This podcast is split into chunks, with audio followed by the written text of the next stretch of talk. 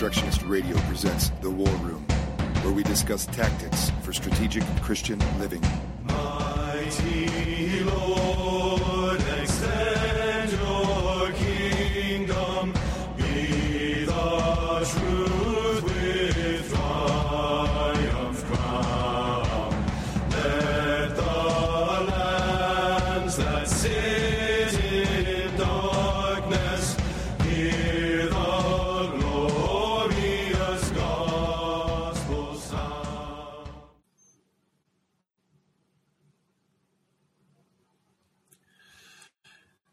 What's up, family? It is Joe Salant, and I am so honored to bring y'all this special War Room presentation. We are introducing in uh, Reconstructionist Radio a brand new podcast, and we are just so, so, so, so, so pumped about this. This is the Monstrous Regiment, and we're going to learn what that means today. We're going to also meet these uh, these wonderful Kingdom warriors uh, these ladies on fire for justice. And let me tell you one thing: before we get into this, you ain't going to hear much. Of, you're going you're not going to hear much from me, but you will hear this. There is nothing more threatening to power religionists than the message of justice for the weaker vessel. Now, some of these ladies are Christian Reconstructionists, and some of them are not, but all of them are warriors for justice, and all of them understand that in order for Christ to be glorified and uh, for for Jesus to be lifted up in all spheres of life. Justice for the weaker vessel must be established in every single sphere. And power religionists, you are put on notice right now. I would like to introduce the monstrous regiment. Hey, what's up, ladies? How y'all doing? All right. So cool. I we everybody mute their mics and everything like that. That was a sort of uh, whatever. Okay, so look, uh, for the order of introductions, uh, we're going to get into all that. But I would like first one of y'all brave warriors to explain to me what is the Monstrous Regiment. Why are y'all naming this podcast the Monstrous Regiment? Go ahead, hit us with. it. Okay, so first off, uh, the Monstrous Regiment name was originally from the title of John Knox's pamphlet, uh, The First Blast of the Trumpet Against the Monstrous Regiment of Women. And we're going to deal with that document in our first episode because it really demonstrates what historically men, even men in the church, have thought and said about women. But the title was my idea, so now you know who to blame. um, in that pamphlet, Knox wrote uh, that women have been deprived by God of any and all authority and dominion. And that's why I pushed for this name for this podcast, because I believe that women do have authority and women do have dominion. In Genesis 1.28, we get the dominion mandate. It says, And God blessed them, and God said unto them, Be fruitful and multiply and replenish the earth and subdue it, and have dominion over the fish of the sea, and over the fowl of the air, and over every living thing that moveth upon the earth. It says, God said unto them, he did not say this to Adam alone, and he didn't say it to Eve alone. He gave the dominion mandate to men and women jointly and severally. Uh, R.J. Rushdoony always defined man, that is human, humankind, in terms of dominion, right? Uh, a, a human being is one who has dominion and one who does dominion work. So if you take away dominion and dominion work from women, then basically you've dehumanized them, and they will be frustrated they will be bored, they will feel exploited. Uh, in fact, as Gary North points out in Victims' Rights, they will be slaves. So, this podcast is an opportunity to talk about what it means for women to be made in the image of God, what it means for us to have dominion, and what it means for us to work jointly and severally with our men to press the crown rights of Jesus Christ. Um, we had a lot of discussion about whether Monstrous Regiment was an appropriate name for this podcast. We didn't want to come across as rebellious. But the fact is that rebellion is like love. It's an action that can be good or bad depending on what is being loved or what is being rebelled against. We all want to be in submission to scripture. We don't see ourselves as rebels in that sense. But we do want to go to war against pagan ideas. Um, the original Monstrous Regiment pamphlet is thoroughly pagan in its ideas, and we're going to demonstrate that. Um, throughout history, to a surprising degree, Although women have worked hard to demonstrate their abilities and to accomplish amazing things for the kingdom of God, they've always had to fight against this pagan idea that women are somehow inferior just because they're women. I, mean, I wish you could hear the language. Uh, one word Aristotle used is deformed.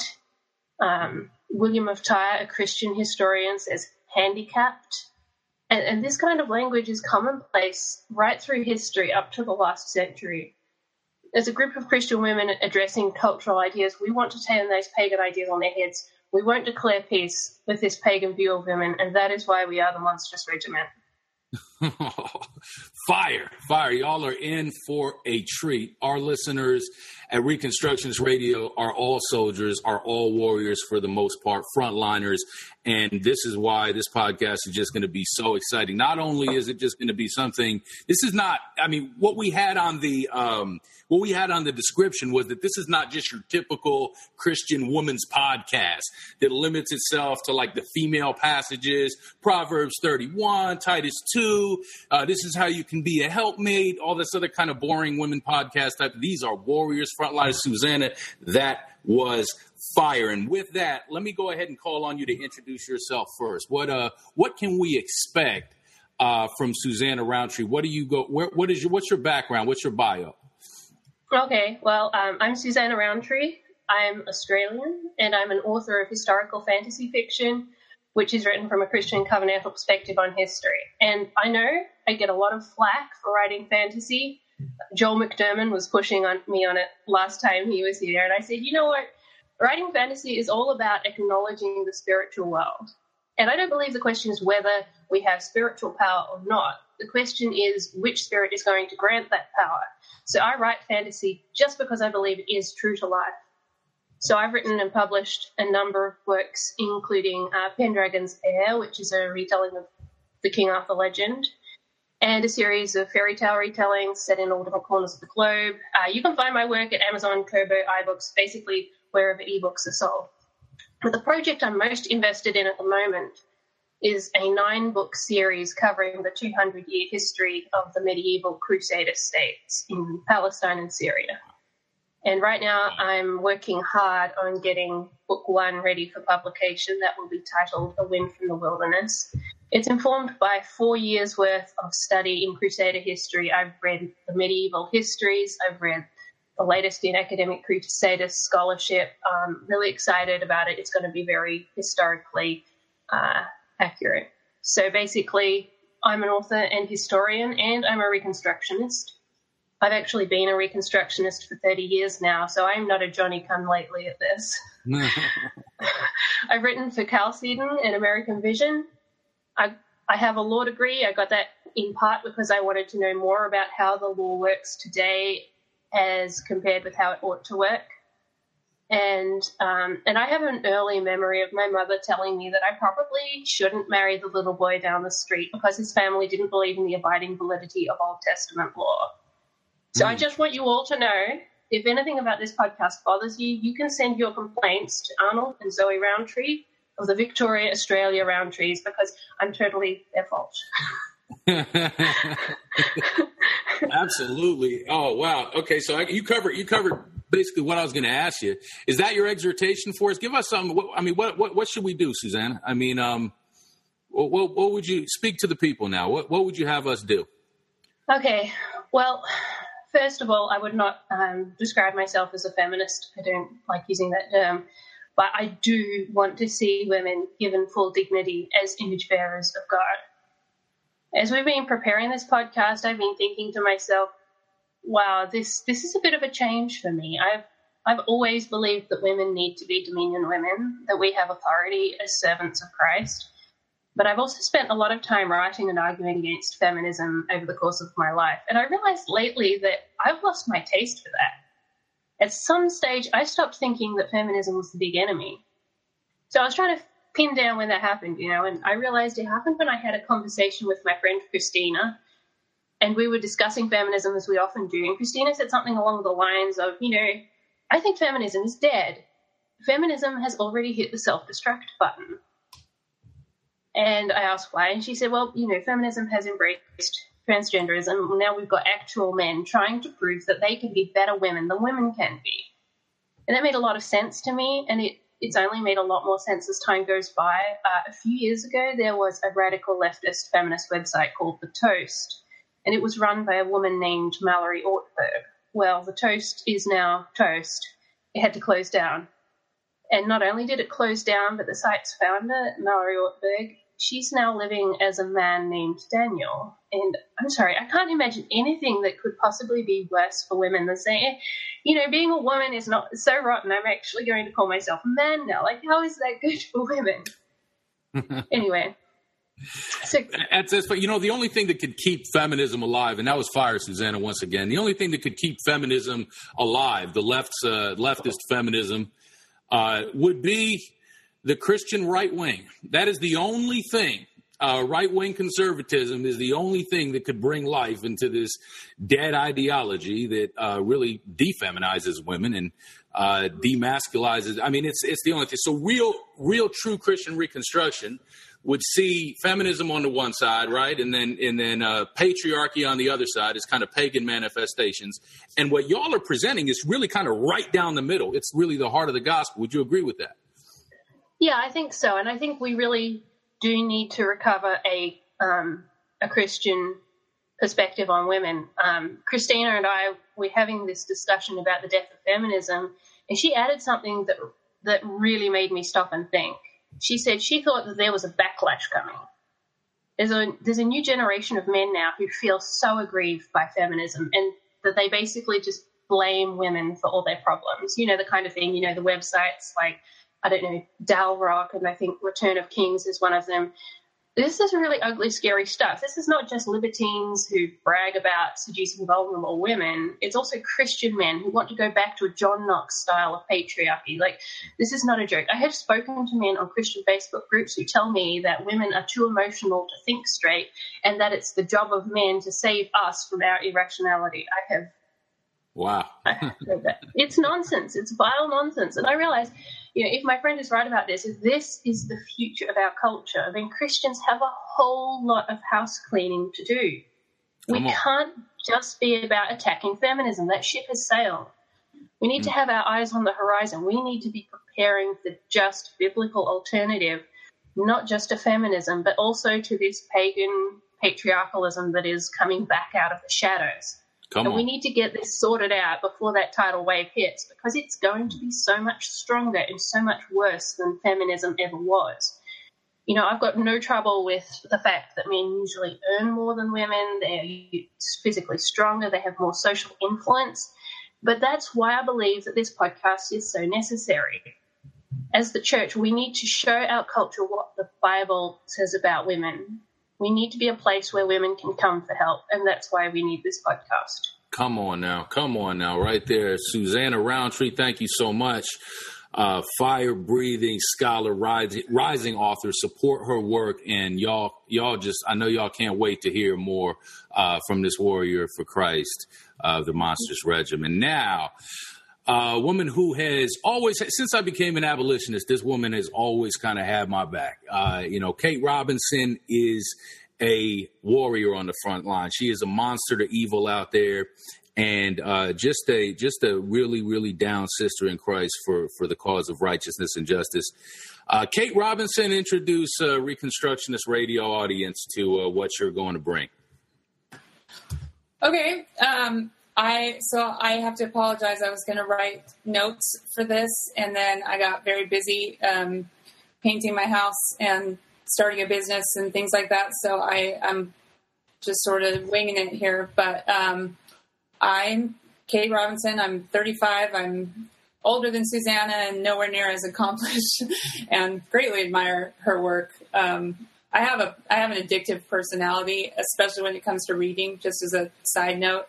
And when I find an author that I really like, I just read everything they've ever written. So I'm in that process with Suzannah right now. I'm I'm on like book six or something. But um, I am a longtime abolitionist, or at least long time as abolitionism, you know, exists. I wasn't one of the early early adopters, but I've been an abolitionist for four or five years. No, more than that, because I moved here four years ago. So more than that. But um, I've been an active abolitionist. I produce videos and a lot of propaganda. and have been involved in a lot of the different projects that abolitionists have done. Um, I just finished working for the Dan Fisher campaign, which a lot of abolitionists were actively involved in, and thank you all for your support there. And being finished with that, I just launched a birth photography business, which I'm about to uh, make super successful. So let's see how that goes. But um, for me, um, you know, I used to be, I, I had a very weird cognitive dissonance in the ways that I thought about and believed about things, especially regarding women. And it was easy to uh, maintain that because I, I used to live in a very charismatic environment where it was a lot of what feels right or what seems really, um, you know, revelation or whatever. And so I was able to simultaneously be in an environment where the pastor would allow me to preach from behind the pulpit. Um, don't stone me, I don't do that anymore. Um, but also was very, very abusive and domineering, and frequently told me that women were inferior because of the fall, that we were rebellious. Any any time that I challenged him on anything scriptural, I, I was told that that was my female rebellion to authority rising up, and um, so that was kind of the environment that I existed in for a long time.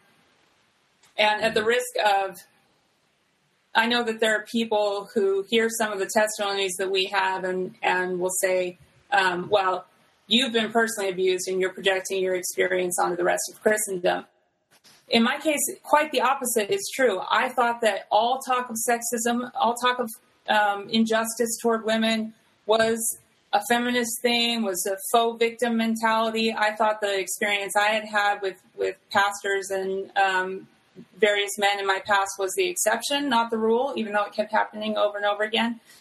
Um, and so I was surprised when I started to get into get involved in other. You know, I sort of came out of charismatic background. I mean, I still, you know, I started to to get involved with other branches of Christianity that I hadn't been exposed to, and seeing that those things are just as rampant in different forms in different places. And I never set out to have this conversation. I just was watching the things that were going. I was perfectly content to be quiet and let other people do the talking. But it's like these things kept popping up over and over and over again.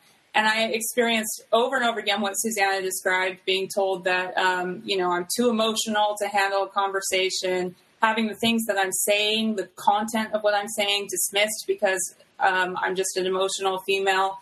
Um, and then a lot of different things happen in the culture. And like Suzannah said, you know, the feminist worldview is sort of crumbling on itself. And it, it, they're finding out that their worldview is impossible to maintain. Um, and this should be a great opportunity for the church to recognize what's going on and to see the low hanging fruit and to step in and say, that compassion that you guys are trying to manufacture from your broken worldview, we have the real thing. Let us show you why it's safe to be here, why how we minister to you know the truth to the lost. And I've been super grieved to see that um, the majority of the response by the church has been the opposite of that. People hate feminism so much that they've thrown the Bible out with the bathwater and chosen instead to um, you know they they don't we talked about this before on our podcast joe but they don't engage with the ideas anymore or even think about what they hate about the ideas. They just hate anything that looks or sounds like that. And so when people start taking up the true call for justice and mercy it it just gets dismissed as oh that's feminism that's bad and and thrown out the window. So um, but you know, as an abolitionist, I said I was going to tell this story. This, at the risk of sounding like a cheesy charismatic pastor, I was uh, I was working in my front yard this week, and I was trying to dig up these just massive trees in my yard, and I, I found out that the roots of them were so intertwined with other ones around the same patch that I I couldn't pull it up um, without getting to the actual root under the surface and dealing with the other weeds that were growing in the same area. As an abolitionist, I'm passionate about the abolition of abortion. I work for it every day. But I do not think that the church will ever abolish abortion if we continue to ignore or nurture and grow the other weeds that are growing up that the roots are intertwined with. I think that abortion apathy in the church did not happen in a vacuum. It's not the only thing that the church needs to become aware of and repent of, and it's not the only thing that um, triggers a pride response in people who hear the message. And so I'm nervous about this podcast, honestly, but I, I'm super excited to get to know these ladies. They've already been a great influence on me and helped me learn a lot. And uh, so sorry that went a little long, but no, that was, that was Blaine. Thank you, Kate Robinson. What we're dealing with here is, I mean, these these ladies understand. Look, you know what we're contending with. It, it's a it's a really stupid animal. The the American conservative is a is a very very dumb kind of mind state. Uh, to be an American conservative, this this this mind state has actually made into a, a byword uh, or a, a, or an insult the phrase social justice warrior that's supposed to be an insult so if you see any the left is the left has given us the opportunity to take the land and it's like christians like no way. I don't want any power. I don't want any authority. And i reject any opportunity to actually take the land for christ but I am, but I am going to do it. I mean, it, it, if you think about that, the, the, term social justice warrior is rejected as an insult uh, by right wing American Christians today, and so this podcast is an answer to that.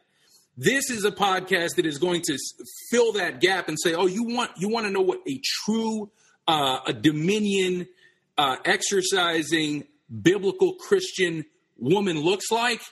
This is the answer. This is going to resonate. Righteousness and ju- the feminine people who I I don't know many normal women who are drawn to feminism. Like, yeah, that's that's great. Uh, the left's I don't know many people, but they will be drawn to this right here. So I, that's why we're so pumped up about it. The door is wide open. Monstrous Regiment. That was just Kate Robinson dropping the flame on y'all. Let me pass the mic right now uh, and introduce Cheryl Ro- Cheryl Nicholson right here. We got a lot of Robins. Cheryl Nicholson right here.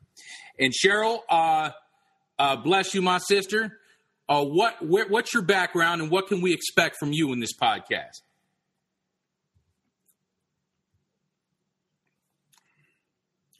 Let's unmute, unmute the microphone. All good. So it's the uh, there. There we How's go. That? Awesome. Okay. Awesome. Well, I I happen to be a Canadian. I live in uh, British Columbia, Canada, so I'm on the west coast. We call it uh, California North, and um, I come to this podcast. I have a history with Christian Reconstruction. I, I was actually introduced to it back in the 80s when I was a, when I was a young mom. Um, at the time, I was going to a Baptist church, and I'd gotten I'd been saved for a while. I grew up in a Christian home. My dad is actually a retired Baptist minister, and um, I was asking myself questions like, "Okay, I'm saved, and my ex-husband supposedly was saved, and I'm praying that my children will be saved. So, what now after we're all saved? You know, go out and try and get more people and stack them up at a spiritual bus stop for Jesus, basically, like Dennis Peacocke puts it. And um, at the time, I was uh, invited to go to a conference called Coalition on Revival. And it was there that I, I heard Dr. Rushdoony for the first time. I was also introduced to people like Dennis Peacocke and um, uh, a few others. And I subsequently also had the privilege of meeting Dr. Greg Bahnsen about a month or so before he passed away. And so um, that kind of started me on the journey of okay, these people have an answer. It's not just about personal salvation. We're actually supposed to do something while we're here. So, you know, I started reading Gary North I saved all my money. I would I would buy big bags of books from uh, Great Christian Books when they were still in in business, and I'd get these big mail bags that were just stuffed full of books by Gary North and whoever else I could get a hold of. Um, subsequently, I got involved into um, a Covenanter church, a, re- a Reformed Covenanter church, because I kind of noticed that a lot of these Reconstructionists were all Reformed. So I started investigating the Reformed faith, and um, about 12 years ago, my entire world came crashing down. Um, I'd been married for 26 years um, to somebody who was um, very much a patriarchalist.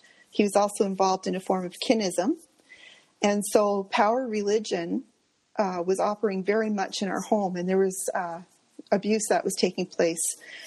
And um, my within a three week period of time, I stopped being a homeschooler. My marriage ended, and then three weeks later, I was excommunicated from my my church. So a lot of the abuse that I experienced in the home was being matched by what was hap- happening um, in the church. There was a there was a dynamic that was similar in both situations. Um, I came very close to losing my faith. I had 12 children, and and um, seven of them were still living at home. My kids range in age from 13 up to 35 right now, um, and um, here I was as a single woman coming out of a very patriarchal church and no resources. Like I'd been cut off from my entire support network. And um, I was basically, God, if you're real, you better show up. And at that point, because all my markers for defining myself had been eliminated, I had to start ground zero and say, well, was any of this true? And does God really exist? And is all this stuff that I've learned about you know, Calvinism and God's sovereignty and stuff, does it actually does it actually work this way? And so I was pretty well, I won't say the words that I used to use then, but I was very unhappy, let's just say. And um, God just kept showing up. So I finally had to admit, by the way he came through, like somebody showed up and paid two years tuition for my kids to go to school while I, I had five different jobs that I was working at the time. I didn't find a lot of help from the churches. What I did find was a lot of condemnation because churches, by and large, are not very good at handling broken people, broken marriages, and abuse. So I, I found a, um, an agency that helps uh, run a women's shelter and, and understands the um, the dynamics of abusive relationships, and uh, they kind of help me dig myself out of the hole. And God just kept dropping people um, in front of me to help me at just the right time. Somehow or other, I can't even remember how it happened. When I was on Facebook, somehow or other, I got connected up with a bunch of Reconstructionists, and uh, and I got into, introduced to the writings of uh, Bojidar Marinov and um, Tim Yarbrough and uh, a few other men. And I, I kind of went back into my Christian Reconstructionist roots and started going, yeah, there's some answers here that I need to, to look at. Um, over the course of that time, I'd also been involved with um, a group of women. We had a, a group called Bible Wives on Yahoo. And we were all women who were trying to live a biblical life in a patriarchal home and support our patriarchs and we had lots of children. We all homeschooled, and every single one of those women has ended up divorced, and their patriarchs absconded. And so here are all these women who are left without a means of supporting themselves um, and very little help, who had to pick up all the broken pieces of their own life as well as that of their children. So one of my my passions is is actually helping women who are in a similar situation to that because having you know it said the apostle paul said to us in, in corinthians that we comfort others with the comfort that we've been comforted with. And so because i've had some background in it myself and because the lord has brought me through it i'm now in a very happy marriage. Um, i've been able to help other women who have been in similar situations to get past it. Um, I, I can't i looked at feminism. I knew it wasn't right. You know after I got over being at, mad at God, I really wanted just what He wanted for me. And um, for me, Christian Reconstruction is not so much a movement where you have Christian Reconstruction has been happening since the beginning when God covered Adam and Eve with those animal skins. And John 3:16 tells us that God so loved the world And the, the word for world there is cosmos. And he loves the world so much, he sent his only begotten son. So that means that Christian Reconstruction is going to happen. Whether it's being done by those who are self professed Christian Reconstructionists or by other believers who know nothing about it, God will do this work. Come on. And I just want to be a part of it. Um, I am currently a business owner. I have a health clinic that's been developed in something called um, natural bioenergetics. I'm helping to set up a college. I'm, I'm part of setting up a college. I'm going to be an instructor at it. I'll be going back to university for it. But part of what we want to do is establish a new way of uh, treating the human body that also incorporates the soul, the mind, the emotions, and the psychology of individuals to bring about health.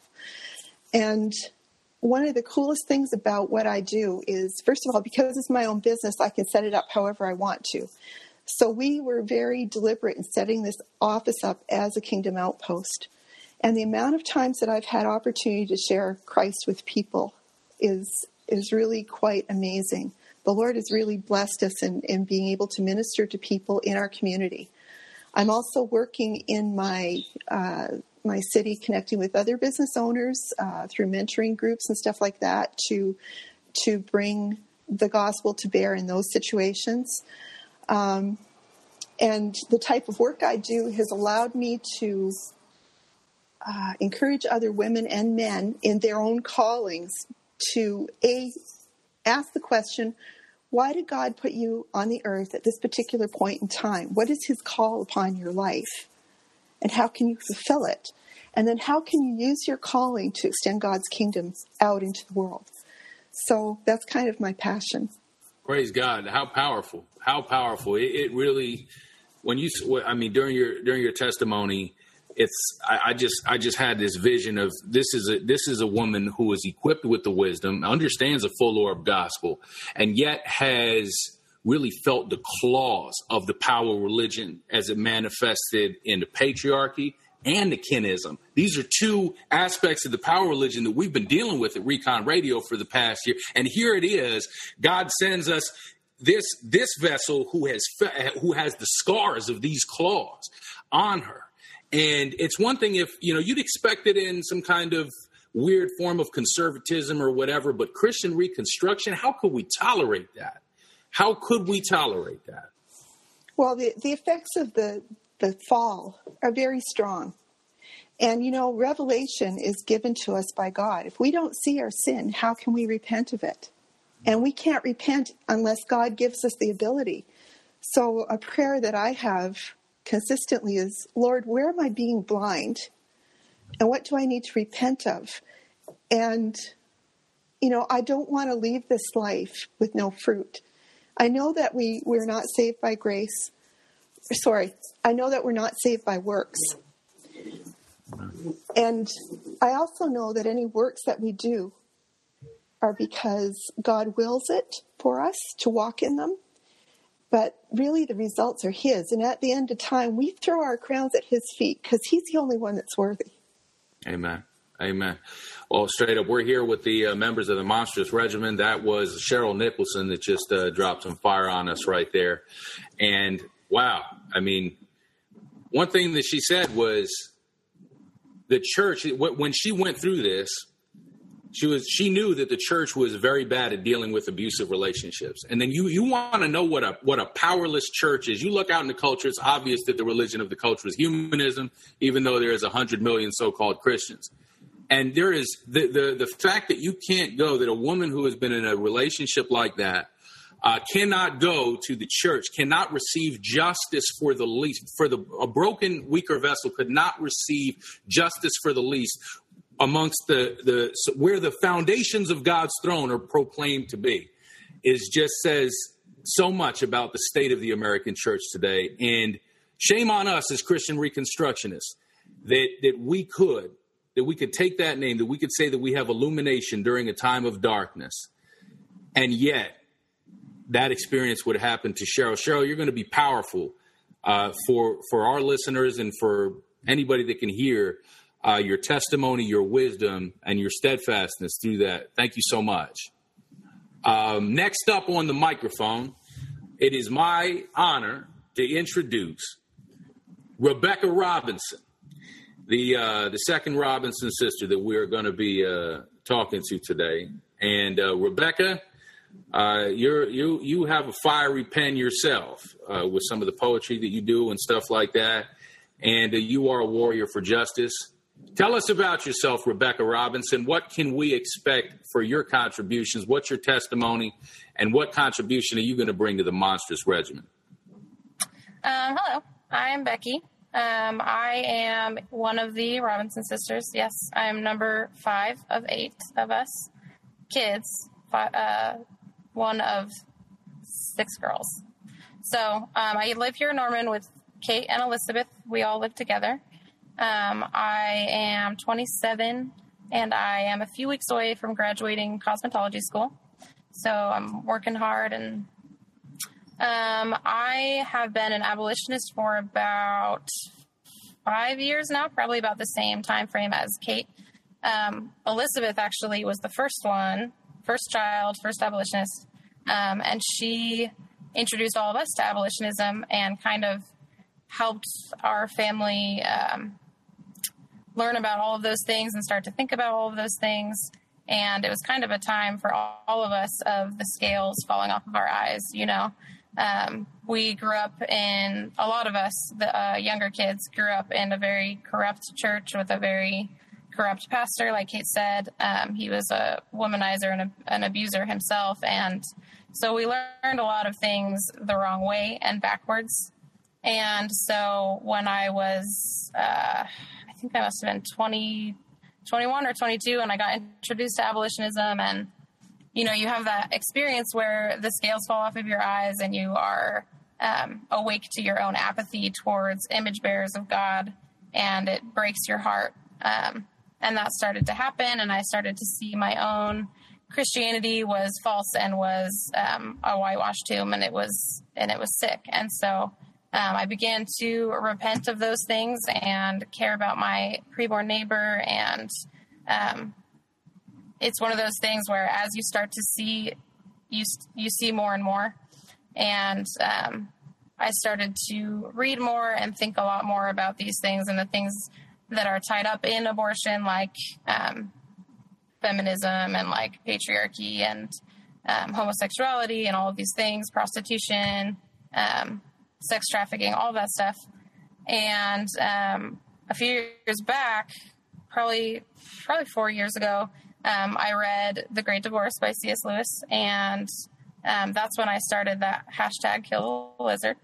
Um, I don't know if you've heard of it. and, we did a show. um, anyway, so I started, I, I loved that passage. I loved that book, and it started me thinking about those things sexual sin and killing your sin and women and the objectification of women. And um, so I started to just talk about it more. And it was really just me working it out in my own mind and thinking about it. And um, you know you grow up as a young woman in the church and you get taught a lot of things about what it means to be a woman what it means to be a single woman. Um, for a lot of us we thought that we basically didn't exist until we got married. So for a lot of us younger girls we were um, we didn't have a spot. We didn't exist anywhere. We weren't supposed to fight. We weren't supposed to talk. Um, and I thought that that was a good thing. I thought that it was a beautiful thing that I was waiting for somebody and I was just going to be a wallflower until that time. Um, and then I saw abortion for what it was, and I saw the destruction of image bearers for what it was, and I I realized that I I needed to fight and I needed to have a voice. Um, sorry, I'm rambling a little bit, but no. um, I, I think that a lot of times I I said this before. I think that God breaks your heart to help you see things and so he started to just to break my heart and show me a lot of things with um, all of this stuff involving the dehumanization of women and the oppression of women um, through my own family members and in my own life and in my own church. Um, I saw it more and more. When you have to be face to face with it and watch it, um, it's hard to stop. It's hard to stay asleep. Um, and like you said, I love poetry and I write poetry, and it's something that I uh, care very much about. And so, a couple of years ago, I started to write a series of poems um, from the perspective of women. And so, I had I had posted something that was like, "I want to hear your stories. If you're a woman, or even I, I had said, if you're a man and you are a husband or a brother or whatever, and you have stories, I want to hear them." And so, I had all these women that were coworkers and friends and classmates um, message me and tell, start telling me their stories. And um, they were just absolutely heartbreaking. So, so many of these.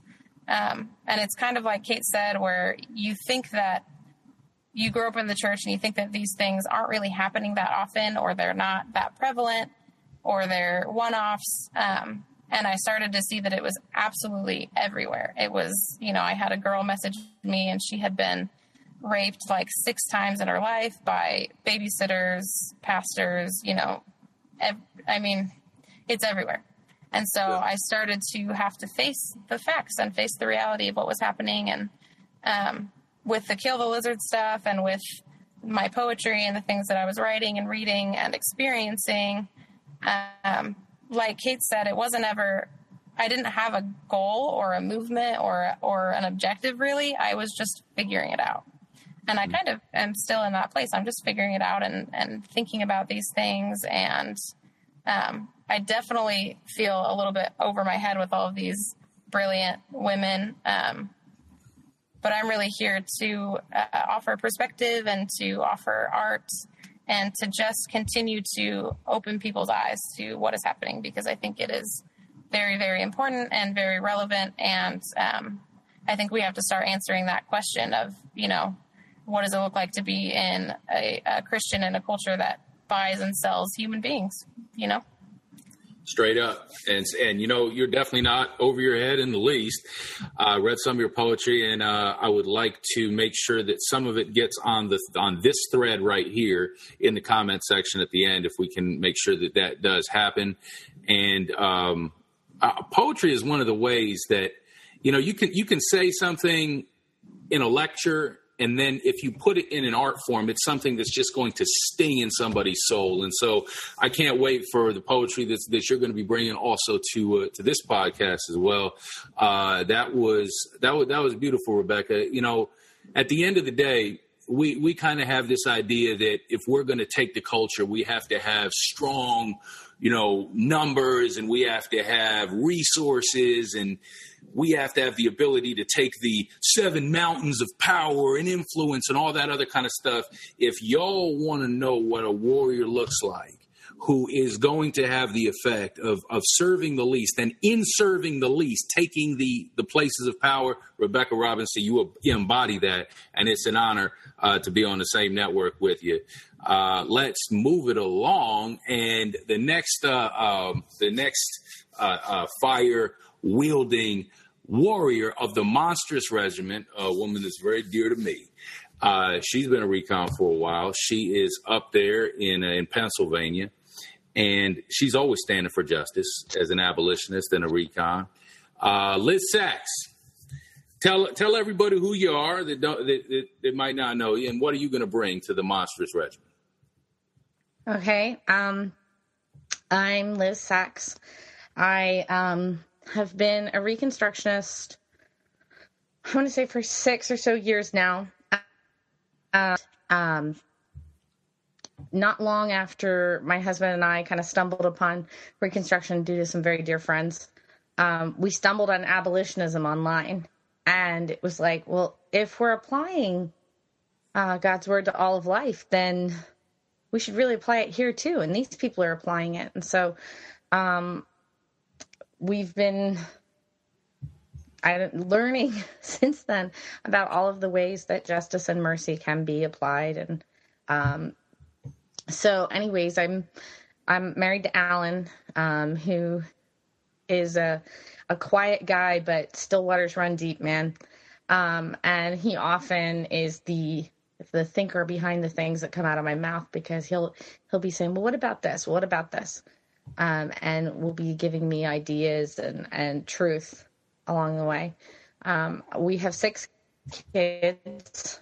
I'm holding number six right now. Um, Elijah, he's three weeks old.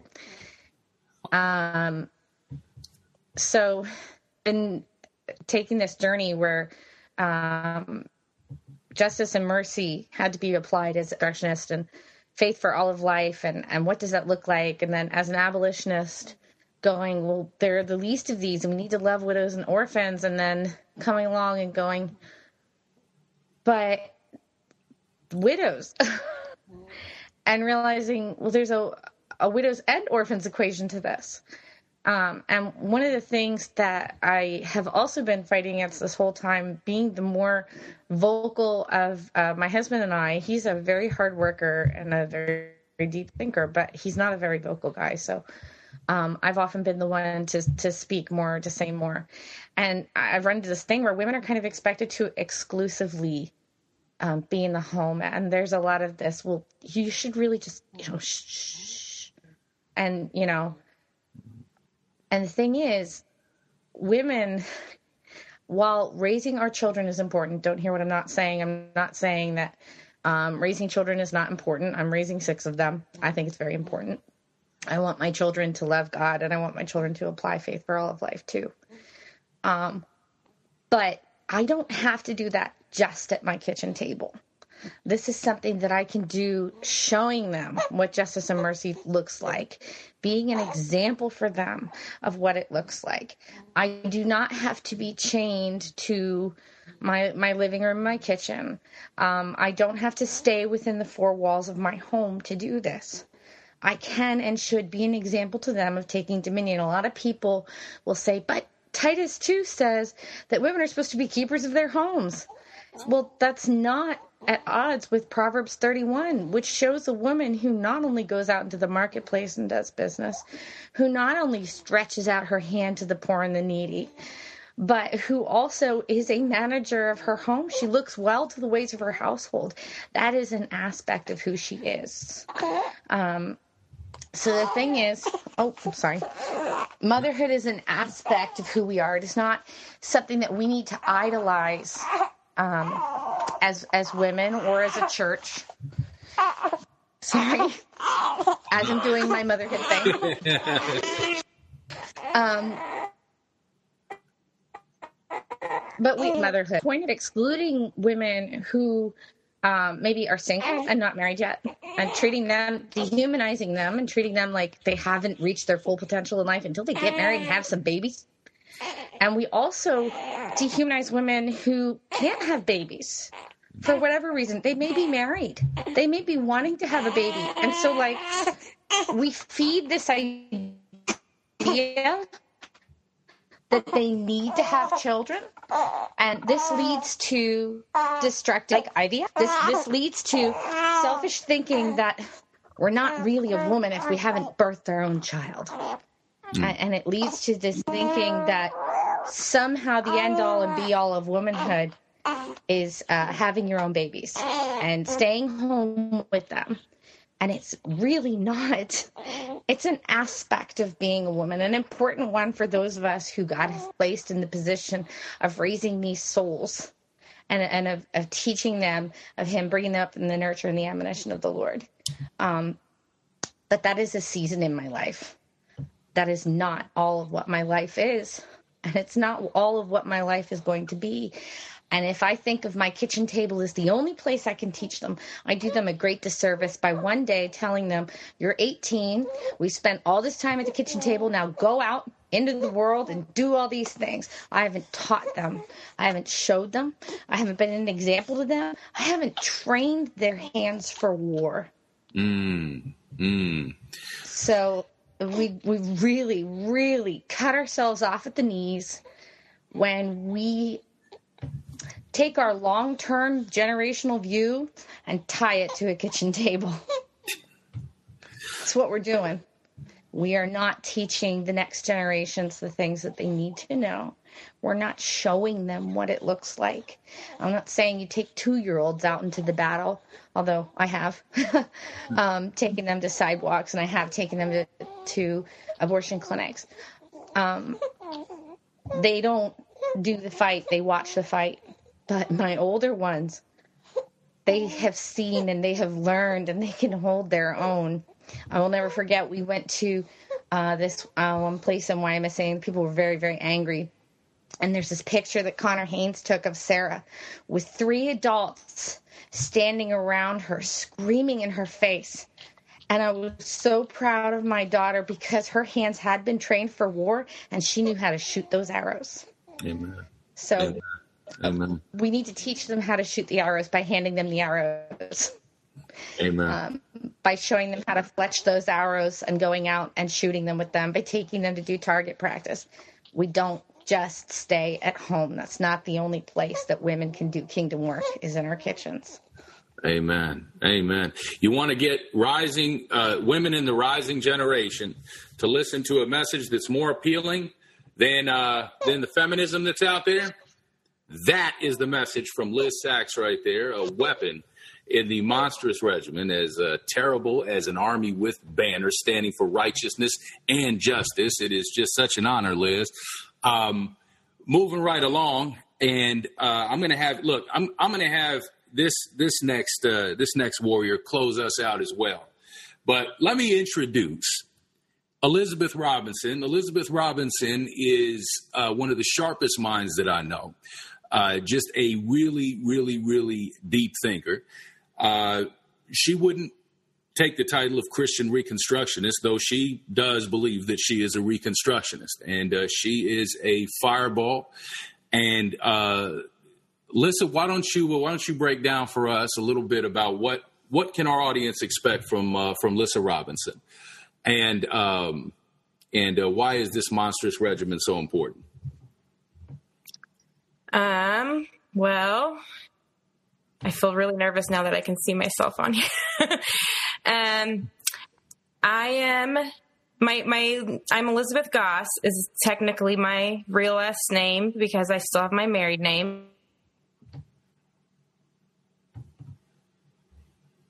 Famously or famously, depending on your perspective. Uh, both of which are in a very small circle that we would be either one of those.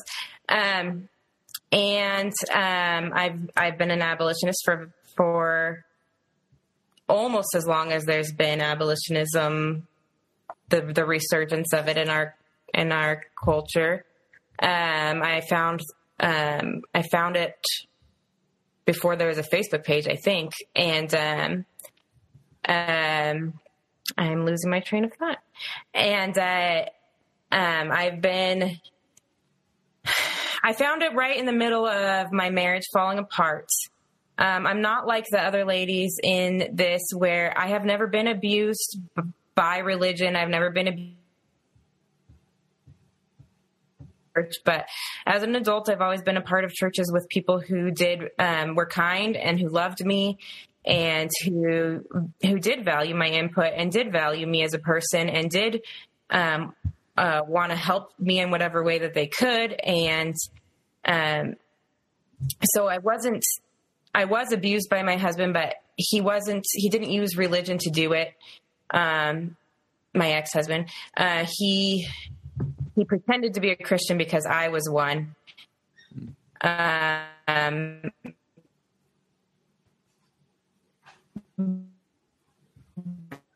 but he, he wasn't uh, he pretty much used anything that he could to manipulate or you would not even if I told you the amount of it, believe that it was real. Uh, into my house, she didn't know that I was married to him, um, and just bizarre, bizarre, pathological lying type of things.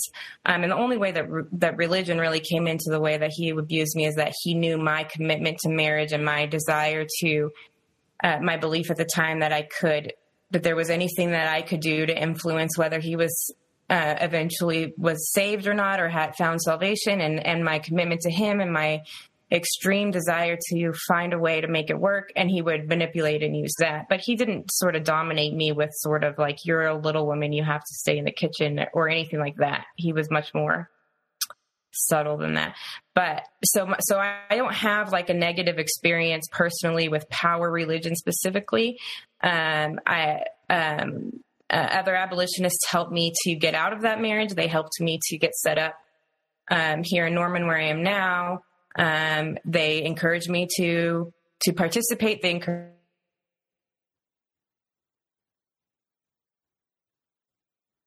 nothing nothing like that. But what I did start to notice was that um, the, the people had their hearts in the right place. They and do and and and respected me as a person and wanted me to participate. But there's no mechanism. There's no just the way the culture of church works.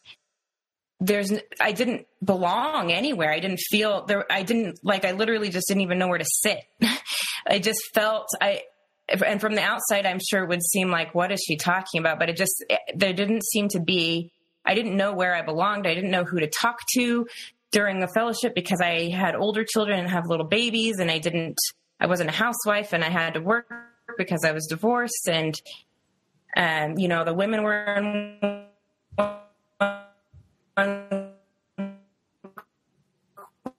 corner talking other and the men were know where to stand. I didn't know who to talk to without seeming sort of awkward and and then um, what I what I noticed is that even though the there was no lack like there was no the spirit was willing but the church is completely uneducated about how to help abused women. They're completely uneducated. The most kind-hearted the most loving the most intelligent person. The church doesn't believe largely they dismiss psychology. Um, they treat things that are serious brain injuries as actual as sort of just like oh you're emotional oh you're you don't have enough faith. And and, and even people who don't believe that they don't they're not equipped with anything else to replace that. And so it was just like i don't know what to do they don't know what to do with me and I started noticing that. And as I started noticing that and trying to figure out what to do about it, and everybody else who also loved me was trying to figure out what to do with about it, and we're all trying to learn. I also noticed it just converged with all these other things that are going on in the culture, um, with um, um, just the cultural moment we're experiencing right now where with you know larry nassar and, and weinstein and me too and just like Suzannah and kate said we're watching the absolute collapse of um, the sort of modern humanist secular feminist movement um, and and the the harvest of the sexual revolution that is being reaped everybody's starting to you know everybody is starting to realize this is a bitter bitter harvest. This is not what we this is not the freedom we wanted. This is not the um, freedom we had expected. This isn't make empowering anyone. And um, of course most of the culture has no idea what to do with that newfound realization and they're trying to find a way to catalog it. And i'm looking and i'm thinking that that this is um, this is ripe fruit for for for the church. But I also started to notice that a lot of people, not in my personal closer group, but just people I was communicating with, um, you know, on Facebook and and in the culture, a lot of Christians were were kind of gleeful about it. They were like, "Yeah, well, they deserved it," and they were they're happy to see people the enemy because because the leftists are about wanting to reach lost people, but it, in function, a lot of the time, they're treated like the enemy. And so we're rejoicing in the downfall of the enemy, but our enemy isn't flesh and blood. Our enemy is every lofty idea that sets itself against the knowledge of God. So we should be happy that the ideology is starting to expose itself to be empty and corrupt. We should not be happy about the suffering of the people. We should be reaching in and trying to pull them out and rescue them from that and saying, yes, we see, we know this is as disgusting as sick. Uh, out instead of being sort of rejoicing in, ha ha, it all crumbled around them just like we knew it would. Yay, Christian isolationists can be happy or something. Um, I'm much better in writing than in. and um, so it was just a conversion. I was starting to notice some things in my personal life. I was starting as I recovered sort of from my marriage and started to see it more and more clearly. I was exploring all of that and and then I was talking to people about the cultural moment that we're in and talking about all of that and um,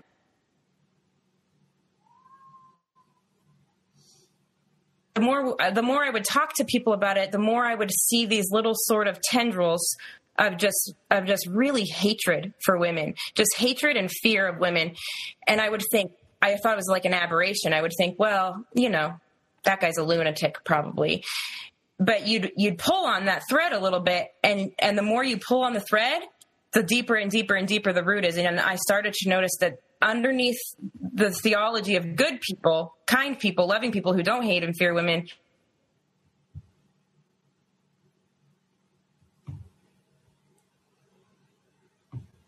to fester under the surface completely unnoticed because you can say things that sound like part of Christian orthodoxy, although they shouldn't, but they do. And people think that they don't think other good people who who like women think that you're just being orthodox, but really this hatred is under the surface and it's and nobody else notices it because except unless it's turned right on you. You don't you think that it's just um I'm trying to think of an example of the things that you could say that's just, you know, you just, you can talk about sort of weaker vessels in a way that sounds benevolent and other benevolent people think that you're being benevolent, but you're not. There, there, there's, there's a, really, really hatefulness. And the more that you sort of poke at it and you think, oh, this is just an aberration, this is just a, a, a, fringe person, and you start talking to them, the more people jump in, more people jump in, and it starts to expose it and expose it and expose it. And all of this sort of like, sort of poison that's been infecting this the body of Christ underneath you know in the blood in our bloodstream starts to seep out of the surface and and and you start to realize this is this is not an aberration. Uh, it's not representative of like the majority of people, but it's it's a strong current that's that's hiding hiding in Christianity. And so I started to sort of pull on that rope and tug on it. And the more I pulled, the you know, I, I started to realize I'm reeling in a bigger and bigger and bigger and bigger fish than I thought. Mm. Exploded. And so um, personally, I never really set out to sort of like make any kind of big statement about women or start trying to to start any kind of mission or start any kind of ministry. I just, you know, I sp- I was talking to people about the things I was personally experiencing. I was talking um, when when when a sister in Christ needed help. I wanted to turn around and help her the way people had helped me, and um, I just sort of organically was trying to respond to to the culture and to life as it happened around me. Um, I'm I'm the least accomplished person on this on this podcast. I'm oh, I guess I should have said that earlier. I'm 36. Uh, I've raised one beautiful daughter. I'm raising a son.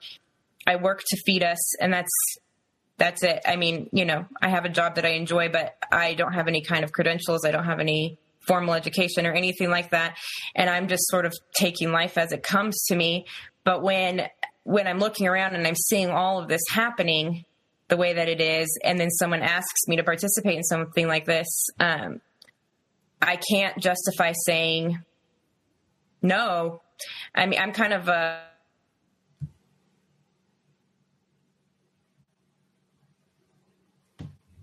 opinionated and have a, like a really big mouth so I I'm always like I don't want to say anything. I don't want to say anything, and then I just I say it. I can't help it. I say it, and and uh, I get in trouble and I make a big mess. But um, I I didn't want I didn't want to do that in real time, but I just can't justify not doing it in the in the situation that we're in because um um as the as the body and bride of Christ, we will never be successful at transforming the culture with the gospel while we cling to any idol, however traditional, however seemingly uh, harmless, and while we are unwilling to shine the light of God's word in every corner and test every tradition against it.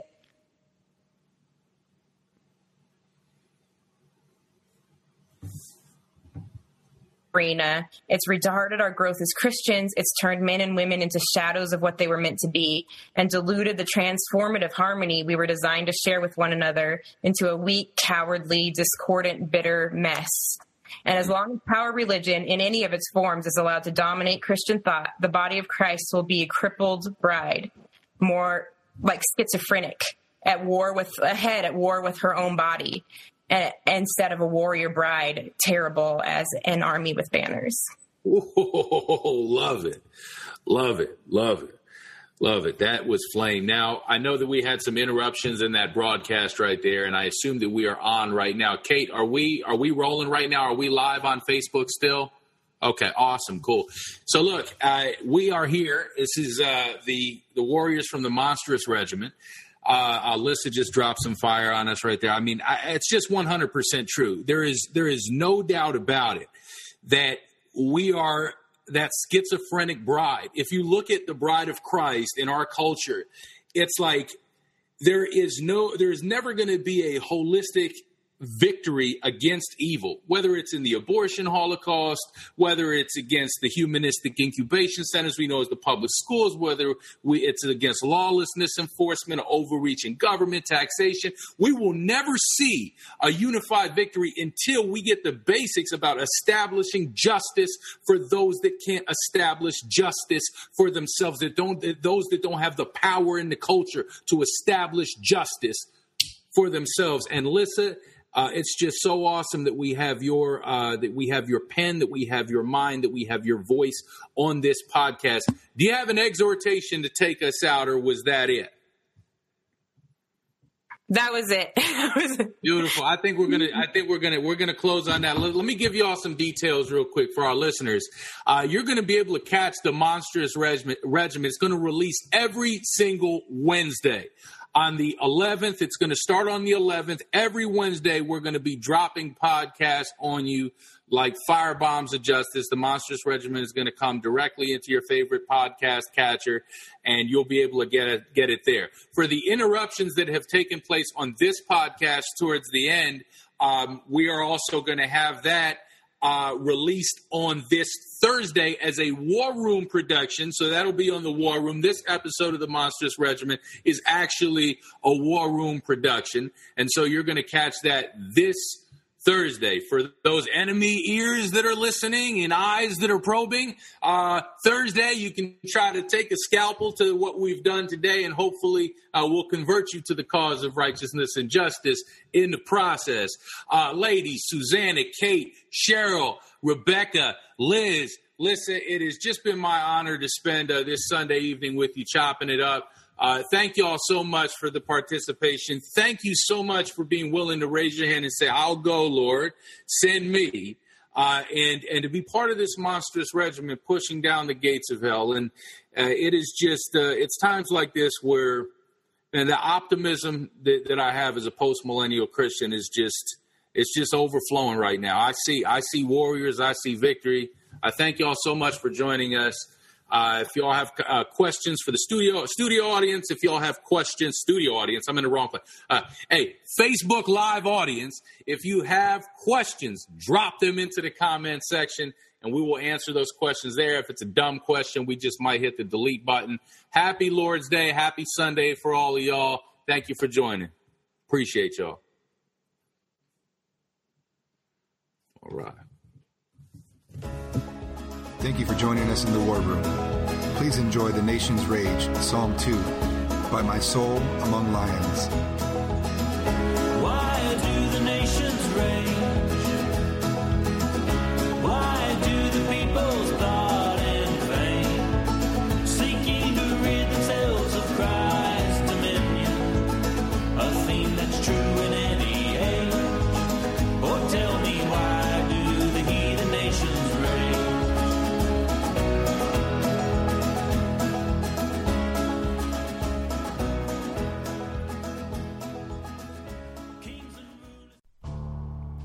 The Reconstructionist Radio Podcast Network brings to you a complete lineup of podcasts where you will hear practical and tactical theology. Our desire is not simply that you consume our shows, but that you also live out your faith in every area of life.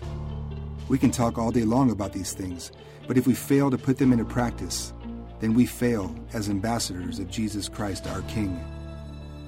Subscribe now to your favorite Reconstructionist Radio Podcast Network shows Or you can subscribe to the Reconstructionist Radio Master Feed, where all of the content we produce, including the audiobooks and audio articles, will pop up as soon as they are available. And don't forget to visit ReconstructionistRadio.com to volunteer as a narrator or to partner with this ministry financially. May the Holy Spirit stir you into action for Christ and His kingdom